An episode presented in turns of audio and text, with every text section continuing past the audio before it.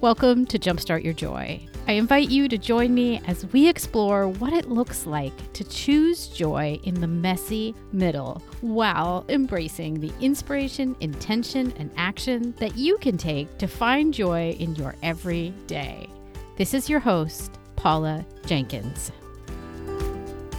Welcome to episode 290 here on Jumpstart Your Joy. This week on the show, I am delighted to be doing the season six finale where I'm looking at the things that stood out to me most from guests in season six. I'll be playing a little bit of audio from each of their interviews and sharing a little bit about how their wisdom and their words have stuck with me through this season where we've been looking at how to find joy in the messy middle. And I want to say that each of these episodes has stood out in my head and stuck in my heart in some way. And so I want to dig into that a little bit as well and honor each of them and thank them deeply for being on the show and opening my eyes to something in a new way. Before we get to that, I want to give you all a very warm welcome and say thank you so much for tuning in this week. And always, it has been an interesting season here in season six. And I hope that somewhere along the way that you found a little bit out about how to find joy in the messy middle. Of course, the messy middle is this kind of uncomfortable and strange time that we found ourselves in during the pandemic.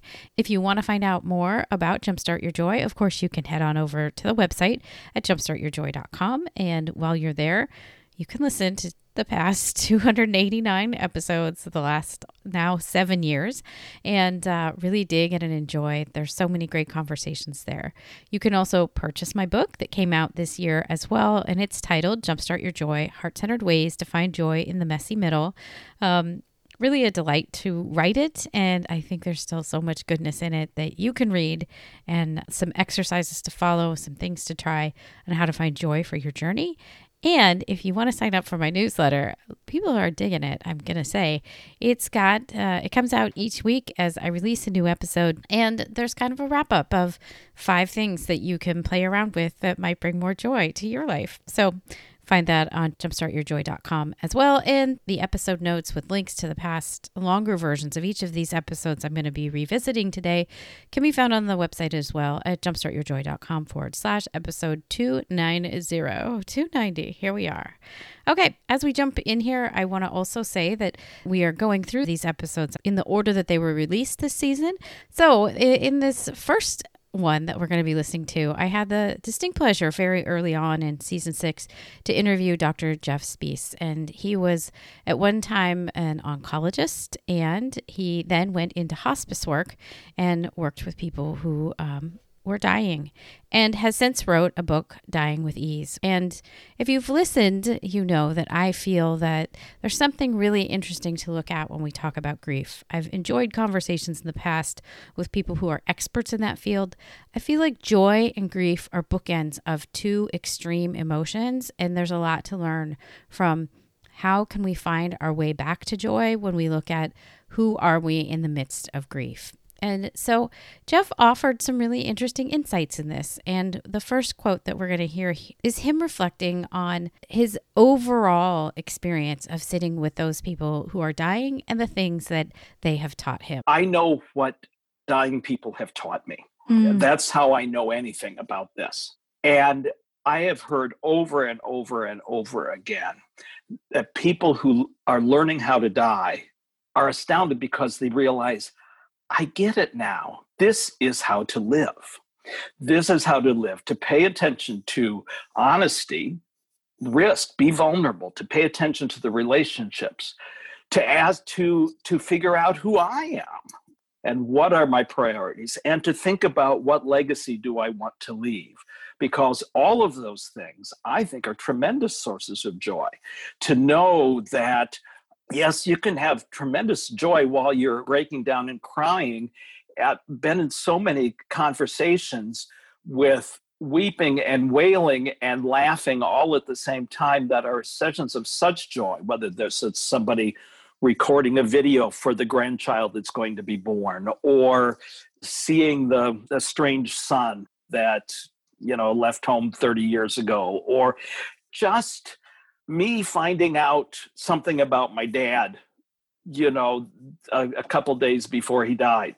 That's amazing joy. And I think that I think we mentioned that really the opposite of joy here is fear and the to embrace as best you can. If you know you're going to die, there's no changing that. I often use the old bank robber uh, thing nobody gets out of here alive. There's just one way out. And if one can accept that, then you can find the joy that happens at least up till that point. I don't know about after, but at least until that point, it can be there. Yes. And then I really love um, because Jeff and I both have a background in uh, Christianity and in religion. And so we did talk a little bit about divinity school and some of his experience. And one of his favorite portions of the Bible is the book of Job, which is in the Old Testament. And I really love what he has to say here about what Job's friends, uh, this is a, a gentleman in the Bible, what they did and how they approached him when they realized that he was sick. And I really love this last little bit that he talks about. That could be a great bumper sticker. I don't want to go too far down the pastoral counseling role, but okay. if you go back to your divinity school, one of my favorite, favorite scenes, favorite lines, and it's so little. It's in the book of Job when Job is for those who are familiar with the story, well, if it's not, it's either way, um, who is, everything is taken from him and then he is um, afflicted with this horrible physical disease. And his friends come to counsel him. And most of the book is this conversation of them saying the wrong thing and him saying the wrong thing and, and not getting anywhere. But there's this great line at the very beginning of that, because when his friends got there, for seven days, they sat with him around, they sat with him and didn't say anything because they saw how much he was suffering. And that's the answer is to be with and honor the person. And when they're ready to talk, then you, you do it. And that's tough if you're the clinical pastor or the chaplain in the hospital and you've got to see 37 people that day. It's tough if they, if they have to wait, but that is the secret. Yes. The bumper sticker thing is don't just do something, sit there. I love it really is one of my favorite things. Don't just do something, sit there. And I, I love that idea that sometimes the things that people, sometimes the thing that people need most in their lives when they're going through something really difficult is someone to listen, someone to hold space for them while they're in the midst of it, and someone just to be there for them. And I think that's what that bumper sticker idea really harkens back to. So thank you so much for being on the show, Dr. Jeff Spees. It was such a treat to meet you. Thank you so much. The next one that really stands out to me um, was a reunion of sorts, and I got to speak with someone that I had gone to high school with and played softball with, and that is Molly McGlynn Noderer. I like to use her maiden name there in the middle, just because that's how I knew her. Um, and Molly recently was a, a published a book, and she is also the co owner of Legacy Concierge Services. Interestingly, the conversations with Jeff Spees and Molly happened really right in order with each other. The one being about how we work with people who are dying, and the other one being about how someone helps families and people navigate the space of arranging for services for people who are elderly and maybe need care. Uh, and so that's a really interesting field that, that Molly's in. And so I, I really I loved speaking to her about about it. And well, there's a couple things that I want to review in this episode that she said that were so eloquent and lovely. And the first one was about her own experience of uh, this is what she wrote about in her book, but about how she came into her own and let go of some of the doubts and the, the shame that she felt uh, about the things that she hadn't been able to do as a younger person, but then how she really rose into her own as she became an adult and who she is now. So, for so long, I was told, no, I wasn't worth it. I wasn't worthy of. And I bought into it and believed that going on. This is going back from, you know, being a little kid, I, I remember being told, you're not worthy, no. Having dreams, being told, no, you can't do it, you're not capable.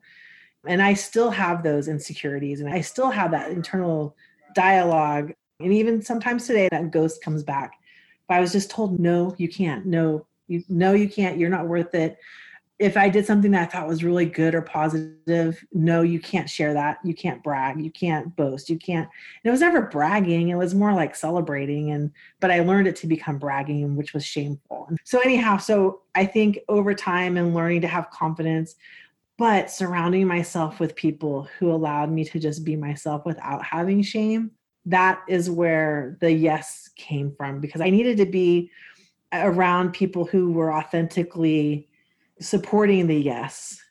And I needed to hear it enough that I started to believe it. And then once I started to believe it, that became my internal yes. And I will tell you, I'm a big believer in therapy and I have gone to my share of therapy and I haven't gone for a couple, you know, a year now, but I probably will go back at some point again because I it's something I believe in because I do go through my ups and downs and I do struggle sometimes and sometimes the internal dialogue becomes really destructive rather than constructive and that's something I have to always be mindful of and keep track of. But it's about surrounding yourself with people who are going to support and celebrate the true person rather than put the expectations of who I should be.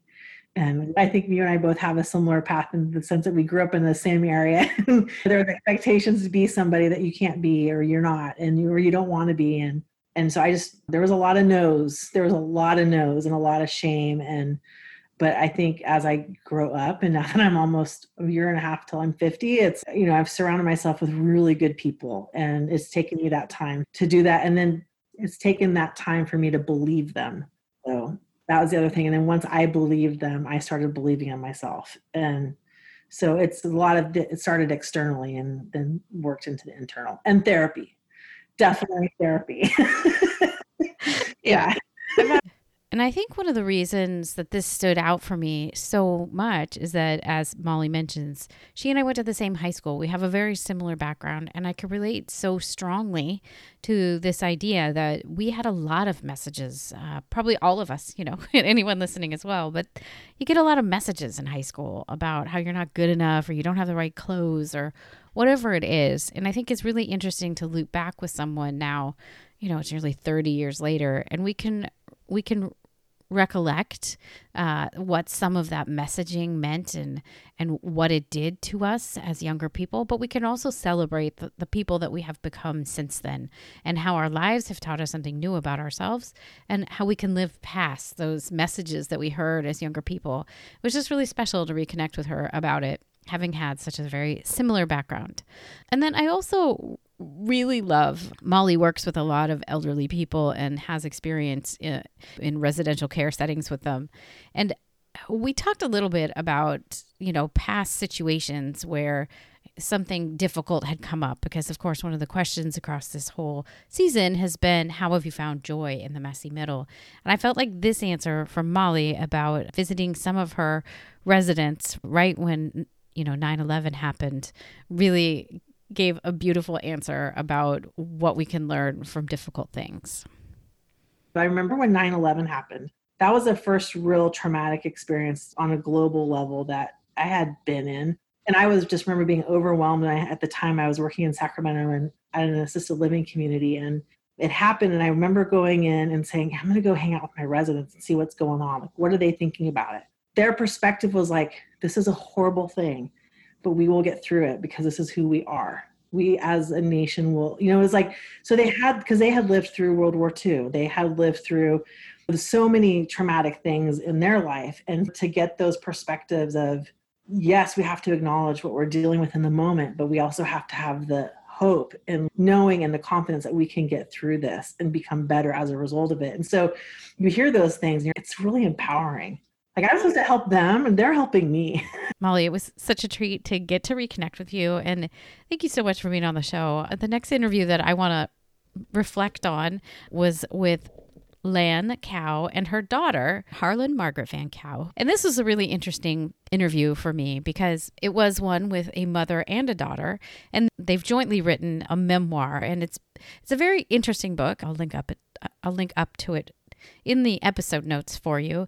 The interesting thing is is that it really shows the story of both Lan and her daughter growing up, but how they grew up in very different situations. Lan grew up in Vietnam and left right during the Vietnam War, and Harlan has grown up in the United States as a very American child. the thing that really stood out for me and that I've kind of gnawed on since then was when Lan talked about um, about coming to the United States from Vietnam and how she felt like the path to becoming an insider here in the US was to learn the language. And I just love how she talks about the language and knowing how how sentences and language were used, how that gave her an insight about how she thought she could also boil down really difficult subjects and how it stuck with her. I, I felt like everything that was wrong came from my being an outsider to this country and the way to become an insider was through education. And education for me was like really mastering the English language. And mastering the English language also helped me actually because I was very interested in diagramming sentences because it felt like I could segment a big problem into smaller problems. And I think that's a really good skill. Uh, diagramming is a very good skill to apply in life generally. So, for example, when I was 13 and I read a passage in a James Joyce book or a Henry James, you know, where the sentences are long, they're not like Hemingway sentences that are more short, right? So, if you have a really long, flowery sentence and English is not your first language, the first thing you have to look for is the subject and the verb. And once you have that, then you realize that the adjectives are just descriptions of the noun and the adverbs are just further descriptions, modifiers of the verb. But if you can identify the subject and the verb, you can understand the English sentence. And if I can understand the English sentence, then I'll do better in school. Now, when I see a problem, I try to find the subject and the verb of that problem, you know, because then it's just, I'm not, the problem is not bigger it's really a flowery sentence. Like the problem can be a flowery sentence. Yeah. But inside the flowery sentence is really just the subject and the verb. And if I can identify that, I can solve the problem because I've made it smaller and just sort of ignore the flowery modifiers. And I and that's helped me because sometimes when you're in the middle of the problem, it looks bigger than it really is. So I've always used the diagramming structure which I learned when I learned English. Yeah. apply that to sort of general problem solving. And I think when you can break down a problem that appears humongous, because when you're in the problem, all problems appear humongous. Right? Yes. There's like a dust storm around you. Uh, being able to go process by process or diagramming subject verb, even if it doesn't show you the whole problem, it does calm your mind down. Yeah. To thinking, you know, it's kind of like in AA, one step at a, one day at a time. You know, don't think of it as, oh my God, the rest of my life. As the conversation went a little bit further, it was also super interesting to hear Lan talk about how she then could interpret her role. Uh, she felt she'd been such an outsider in the United States when she first arrived here. And looking at her own daughter growing up in very different situations. The problem is that when I looked at Harlan's high school experience, when I was looking for her subject and her verb, I was using my subject and my verb to see if she was having difficulty in high school. And her subject and verb was different. So to me, you know, when I'm looking at the problem, I'm thinking in high school the problem is you don't you are you're an, an outsider. Because that was my problem. Her problem was not that she was an outsider. So when I saw that she was not an outsider, I thought, well, she doesn't have any problem you know, or whatever ones were, were kind of all manageable. Her problem was that she was very much deeply an insider. And when you're an insider, you have very different kinds of problems. A very special thanks to Lan and Margaret um, for being on the show and sharing their really beautiful story. Um, it, it's so lovely hearing about how a family from a different nation came under a traumatic time and how they have how they have both grown and flourished in many ways. And so, thank you both so much for being on the show and for writing such a very amazing book to share your journey with all of us. We're going to fast forward a little bit now here into this year, 2021. And I really had an absolute delightful conversation, an absolutely delightful conversation with Erica Courdae. She is a diversity, equity, and inclusion specialist. She's also one of the co hosts of Pause on the Play, and she's a, a life coach. Erica has so much going on, and she really is a beautiful and wonderful person. I had the pleasure of meeting her at She Podcasts Live back in 2019 in Atlanta, and I I have talked about her um, her philosophy of imperfect allyship uh, quite a bit actually on the show, and so it was a full circle moment to be able to have her on to talk to her and ask her questions about it because so much of this past year and definitely part of our messy middle collectively has been the pieces around racism, and of course I I have an anti racism pledge here on the show, and so it was really lovely to have Erica come on and talk about both her approach for imperfect allyship and also how she approaches having conversations with people about racism. She is a black woman, and I really deeply appreciate that she takes the time to help others, like myself, a white woman, understand some of this in a different way and offer us all a different lens of how we can actively participate in allyship and how we can embrace anti racism. And so, first, here, she's going to explain in her very own words what is imperfect allyship. The entire concept of imperfect allyship is you basically realizing that the things that you take for granted, the things that you have easy access to, the simplicity through which you can do things that isn't the same for someone else. These things that, again, you have easy, free, and clear access to, you are recognizing that there are people that don't have that same privilege. And you are saying, I don't want this to be this way for you. I want to actively change this. And so, therefore, I am going to use my platform and my privilege to shift these disparities and go on this path of trying to reach equality by starting with equity. And so mm-hmm. when somebody is in this place of like, I want to change things, okay, what is your platform? What do you do? What is your currency, so to speak? You know, and figuring out with that, how can you shift it so that you can have a network that has more people in it that are experts that just so happen to be diverse. And I say it that way because you don't want to lead with their societal indicators. You want to lead with them being an expert. You want to lead with them being an awesome human. You want to lead with the fact that you think that they're amazing and more people need to know about them. And they just so happen to be these other things. How is it that you can center the voices of those that don't have the same type of platform that you do? How can you shift the content that you take in personally and professionally so that you are able to work on reconsidering your normal. Because when your normal is based in your bubble, it makes it harder to not only understand what's happening outside of it, but you then can't support those outside of it because you don't know what they need, because you haven't listened to them tell you. And you also have not recognized what it is that you can do differently so that what it is that you're seeking to provide to them or support them with, how can this actually be something that they want or need? Does it actually support them or does it just make your ego feel better to say that they brought this from you? And then we're going to hear from her talking about how she approaches doing anti racism work with other people. I remember when I first started, one of my big things, and still is, is that I don't want to be a what I call a diversity dominatrix. The person that's like, mm, I'm going to yeah. put my leather boot on your neck and tell you you're a dirty racist and whip you. And somehow there's this masochistic need to be punished. And I don't mm. want to go there.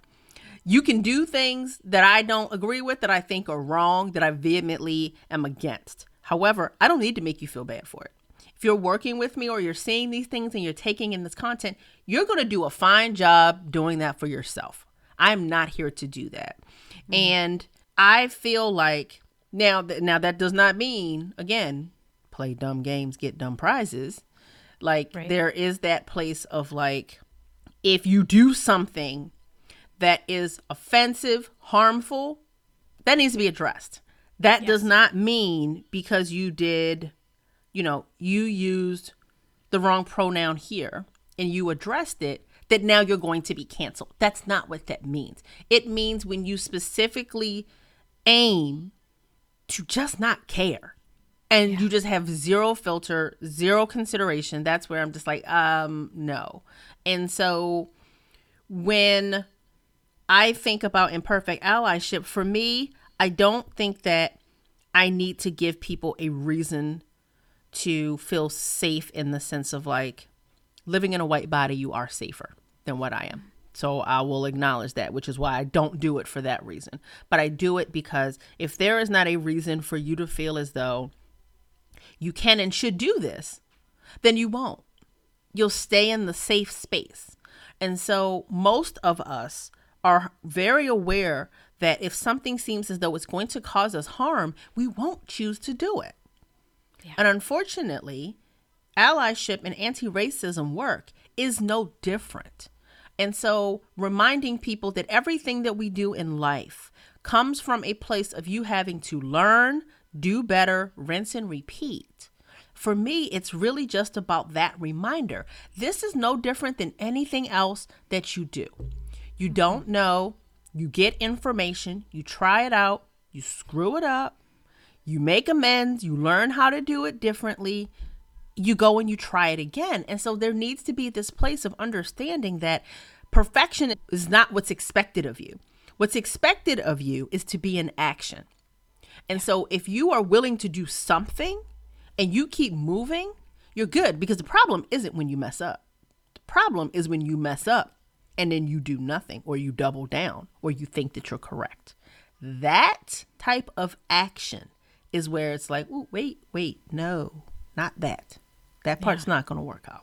Erica, thank you so much for being on the show and for offering a leadership stance in how we can all approach this role of imperfect allyship with one another. I'm, I'm deeply inspired that you have offered to step into this space and be a leader in it. And I really appreciate that you're doing this work. So thank you so much for everything that you do and for being on the show. And I really hope that I get to see you in Scottsdale at She Podcast Live 2021 in October. So that brings us to the last of these five overviews that really have left an amazing imprint on my heart and that I really wanted to reflect on as I wrap up season six here on the podcast. And this this last one that we're going to hear from really so special. It's uh, the conversation that I had with Sonya Renee Taylor. And of course, she's the author of The Body is Not an Apology. And she's also the leader of, of the Body is Not Apology Foundation. It really was a deep honor to be able to speak with her. She is warm and vibrant and so much fun. And I will release the video of it at some point. Her dog does make an appearance. it's just the sweetest thing ever. Um, she also mentions him. You'll hear it coming up in this quote. But I really love the work that Sonya is doing in the world. And it is, uh, I know I keep saying this, but such an inspiration about the idea of radical self love. And I think it's a really it's a great way to end this season by having her talk about what radical self love means. And it is really so, so important as we look at all of the really hard things that are happening on our planet and in our society right now. If we can start to learn and uh, remember to love ourselves and hold space for that, I think that is the beginning of a huge shift. So here is Sonya speaking about radical self love and what it means to her. Radical self love for me is our inherent um, sense of worthiness, enoughness, our inherent divinity, and our connection to that inherent divinity. And radical self love differs from, in some ways, what we call just self love, what other people talk about when they talk about self love, because um, radical I literally mean the definitions of radical, right? Inherent, inherent in a thing, and I propose that you know, our our self love is inherent in us. We came here this way. We came in right relationship with our bodies and the bodies of others. It is speaking to proposing thoroughgoing or extreme change. And I am advocating a love that is thoroughgoing and extreme in its changes to the ways in which we view and understand humans and bodies and identities. And you know i always say that we have we already have a very thoroughgoing and extreme way in which we treat bodies today. We're thoroughgoing and extremely violent to bodies that we don't respect. We are mm-hmm. cruel to bodies we don't respect. We are, you know, malicious and mean to our own bodies. We already have that. And so, what does it mean to hold a love that is even at a greater capacity toward our bodies and the bodies of others? Radical proposes drastic political, economic, and social change. And, you know, for me, that is the key piece of why I do this work is that I'm I am not interested in tending to anyone's individual self-esteem and self-confidence. While I wish you well, that's well, well, you know, like I hope that for you, but that doesn't change the material circumstances of my life. Right. And I'm interested in the kind of love that changes the material circumstances of the people who have the most marginalized bodies, of the people who are the most disconnected from opportunity, resource, and care. And I believe that divesting from a system where we think we aren't enough mm-hmm. is actually one of the key ways in which we create that world yeah. and and alter those systems. So I want to I'm interested in changing the systems of the world and I'm interested in a love that does that. And then lastly, it's, you know, radical denotes being the foundation of something. And I propose that we have tried building the world on all kinds of things. We built it on greed and money and power and all of those things. And I mean, we could just look around and see how those experiments have gone. and so, and so I propose, like, what would it look like? I'm, I'm in a great experiment.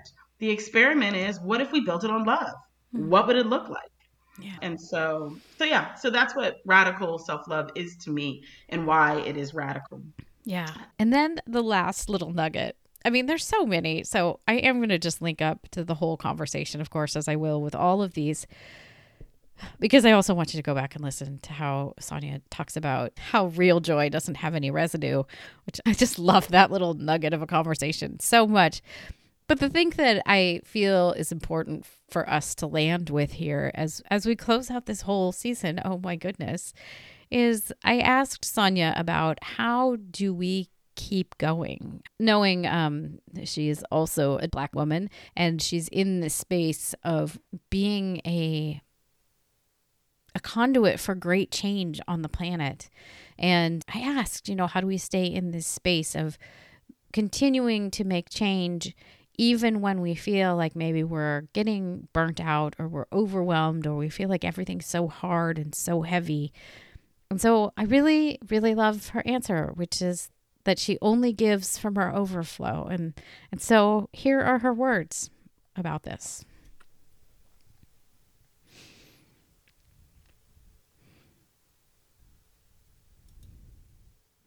I'm a proponent, and I say this probably every place that I go, that I only give from my overflow. Like you can't have what's in my cup. Mm. What's in my cup is for me. it's what sustains me. And so I make sure that I have a practice that fills my cup. You know, and that practice is, you know, that practice is Baldwin. you know, that practice is the process of surrounding myself by beauty, the process of being in community with others, the process of having deep and intimate and connected relationships with people who are close to me who like know me know me. Mm-hmm. those are all the, the things that i do to keep filling my own cup. And when i am full then i give. When i'm full that's when i go fight the system. I don't fight the system when I'm half full and and my sludge and my dredge because I don't have anything of substance to give. And the reason I live in New Zealand is because inside of the US I was just the sludge at the bottom of the cup because I I was in such constant survival mode that I couldn't get to thriving to really give what I have to give for my overflow. And so whatever that is, you know, and it won't be moving for everybody. It'll be whatever it is for you, but find out what that is for you. And again, it goes back to this is an inside out job. And so as soon as you find yourself trying to do an outside in job, you know that you're off track. Go back to yourself. Come back home. Mm. And I feel like those words, go back to yourself, come back home. Ugh, so good. And it really, I mean, even just on a personal note, it like kind of reverberates or it has a little bit of a resonance back to my original blog, which is um, Welcoming Spirit. It was about coming back to yourself. So just a really special way to end what has been such a such a strange and different kind of year. And a big special thank you for being on the show, Sonya. It was a total delight to speak with you. And I really appreciate that you took the time out of your very busy schedule to join me and share your wisdom. And you can find the link to her, the past conversation, and her book as well in the show notes, jumpstartyourjoy.com forward slash episode 290. So, where do we go from here? Well, here's what I have in store over the next few weeks. Where I'm going to jump right on in and we're going to do some summer fun because I feel like we all need a little bit of a breather as we take the summer off. so I'm going to play some of the most joyful and most fun and most lighthearted conversations that we've had here on the podcast. Uh, you'll be hearing some from some favorite past guests as we look at some look back episodes, and that'll run for a few weeks and get us into August ish. and then we're going to jump into kind of a mini series, I, I guess. Uh, we'll hear from Andrea Owen, who is about to release a brand new book called Make Some Noise. She's always so much fun to have on the show. And so we'll hear from her early August. And then I've got a, an amazing three part series that is actually airing live on Instagram Live. And I'm talking with my friend Jen Oglesby. She is also a certified life coach, and we are lovingly a, a we are unpacking the question of what the hell, as in what the hell just happened to us over the last 18 months. We're calling it a three part conversation where we find our footing about the present and post pandemic. Uh, so if you would like to join us, the first episode went up uh, July 7th. So that was just yesterday. And then we'll be meeting again on my Instagram, which is at Jumpstart Your Joy, on the 14th, and then again on July 28th. Those will be live. You can participate, you can ask us questions, you can just tune in. We'll be live at 1 p.m. Pacific, 4 p.m. Eastern, so you can join in there. And then uh, September ish. coming back for season seven. Really excited to be returning. And I guess I'll give the preview. The theme for season seven is comfort and joy. And I'm going to be looking at the many ways that we can f- kind of re-find our center, we can reground ourselves, how we can take some time for ourselves to find some comfort, contentment, some ease in this year after a year like we've never had before.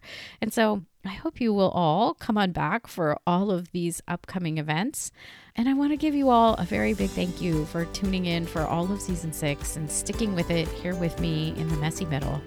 I hope you'll come on back for the reruns, for the mini series, and for next season.